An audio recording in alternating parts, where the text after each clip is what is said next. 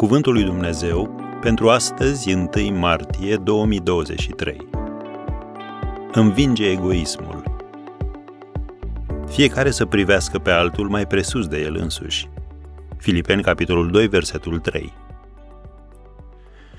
Apostolul Pavel ne învață, și dați-mi voie să personalizez, fiecare să privim pe altul mai presus de noi înșine. Fiecare să ne uităm nu la foloasele noastre, ci și la foloasele altora să avem în noi gândul acesta care era și în Hristos Isus. Și citiți dumneavoastră întreg pasajul, Filipeni capitolul 2, versetele de la 3 la 5. Este un fel de gândire contrar instinctelor noastre naturale, însă din Scriptură putem învăța cum să-l dobândim.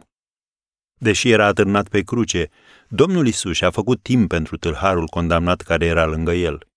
Vezi Luca 23, de la versetul 39 la 43.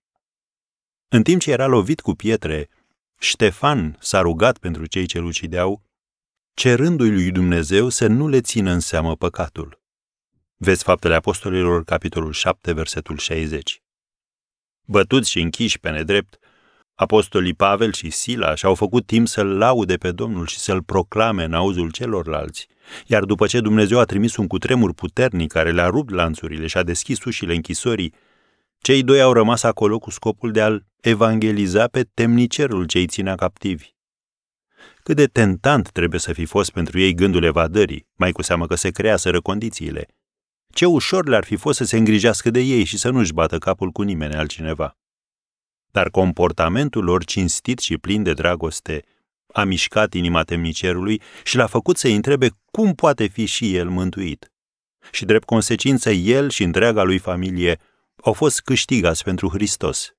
Vezi Faptele Apostolilor, capitolul 16, de la versetul 25 la 34.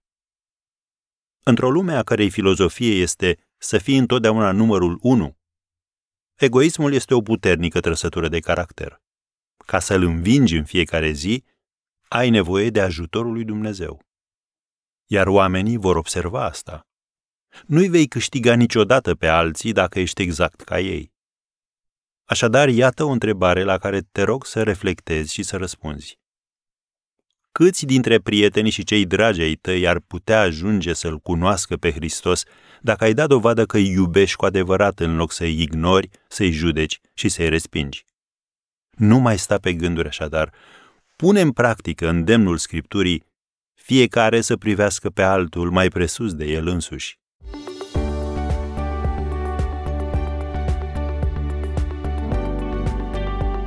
Ați ascultat Cuvântul lui Dumnezeu pentru astăzi, rubrica realizată în colaborare cu Fundația SER România.